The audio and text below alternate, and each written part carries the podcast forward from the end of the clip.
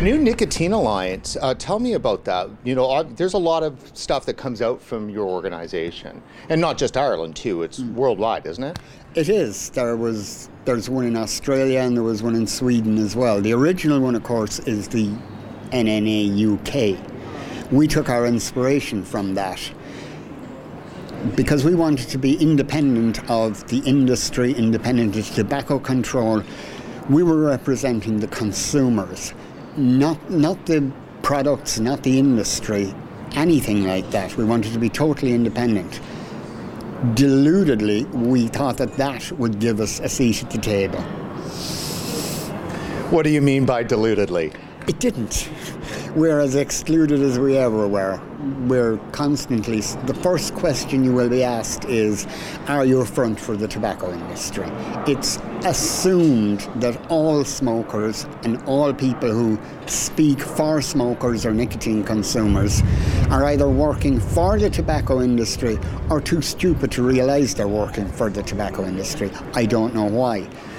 It's tobacco has become so stigmatized that they don't think anybody can voluntarily enjoy it for it for itself. Oh. So, no matter how educated you might be, articulate you might be on the issue, you're a dupe. Yeah, exactly. Yeah, you've been fooled. At the end of the day, it's cancer, it's COPD. Those are the, the, the diseases we're fighting. Hmm. Those are the things that should be the end game, the elimination of unnecessary disease and suffering. That's what the end game should be. It should not be no more smoking. It should not be no more tobacco use or no more nicotine use. Focus on what you're trying to achieve, and the achievement is the improvement of people's health. How long has this organization been operating? We're on our third year now. That's all. Um, it, we've been together a good while before that. I think we started about five years ago, but it took so long to get registered. At the time we were registering, our own charities reg- regulator was redoing their IT system, and we wound up applying twice because they lost it in the transfer from one to the other. And then they took six months break because they discovered they had far too many charities, and they wanted to see how many of them even still existed. You know.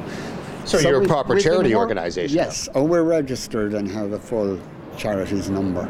So COP 9 is coming up. Uh, I- I mean, is there any plans that you've got, or, or are you just shut out? We had plans actually the, for this year as Ireland was hosting one of the meetings. But because of COVID, that went online and there was going to be nobody actually there to go protest to. What can you do? We decided we didn't watch it as protest. What do you think of taxes? Um, are they an effective tool uh, to help, you know, combat smoking and so forth? Because they're certainly being wielded quite arbitrarily when it comes to um, nicotine products. Not anymore.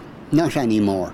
If the purpose of taxes was to weigh a product out out of reach, they did that a long time ago. People are now doing without other things to still afford. As I said inside, taxes are no longer a hint to the person stop doing that. They're now a punishment for doing that. They're hurting the people who can least afford it. And they're not reducing the smoking. What they're doing is reducing the sale of legitimate tobacco and moving that to the black market, an unregulated market. You know, uh, possibly a gateway market. Who am I to say? Right, right. Why is it, do you think, that nicotine has been so demonized? It's odd, isn't it? I think it's probably the campaign against smoking started at a time when we needed to know what was the source of it, and we were in love with chemicals. So they stuck on nicotine and they used it as a proxy for smoking, you know, and it. Guilty by association. It was the there when the accident happened. Now, I don't know about you, but if I'd bathe in nicotine if, if I could. I think I'm bathing in it right now. So, I mean, if you were to think, Tom, about all the things that are so maddening about this fight, or a message even that you would like to get, you know, to COP nine, what would that be? The most frustrating aspect is no matter what we do, no matter what we say, we're dismissed. Just as, well, that's nice, now go away. The grown ups are talking. Mm-hmm. You know? If there was any message for COP9, it would be look at the evidence. It's there.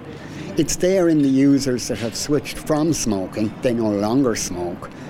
They're not getting sicker. It's there with snus.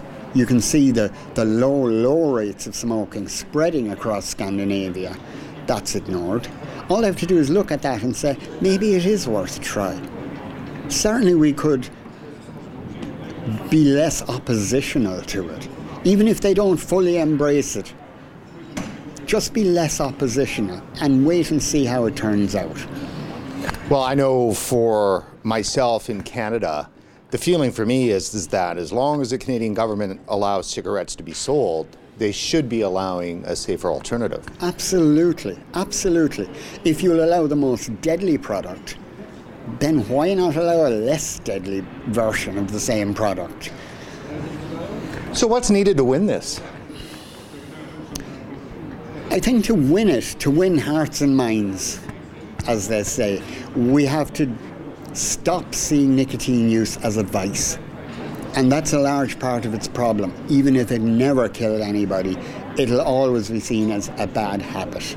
If we could get past that and just see it as another option, another recreational pastime for people, I think a lot of it would ease up.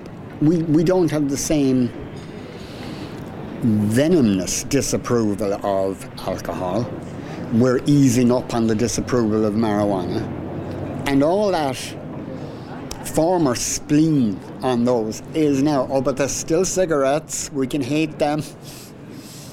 I've just got to say, I mean, like, uh, there's a, a, a wonderful history of the Irish in terms of, you know, drinking and so forth and to be to assume that you know you can pound back a bunch of Guinnesses no problem, but the government's going to wave their finger at you over some nicotine just seems so ridiculous. It does, it does, and there are far more harmful products than nicotine.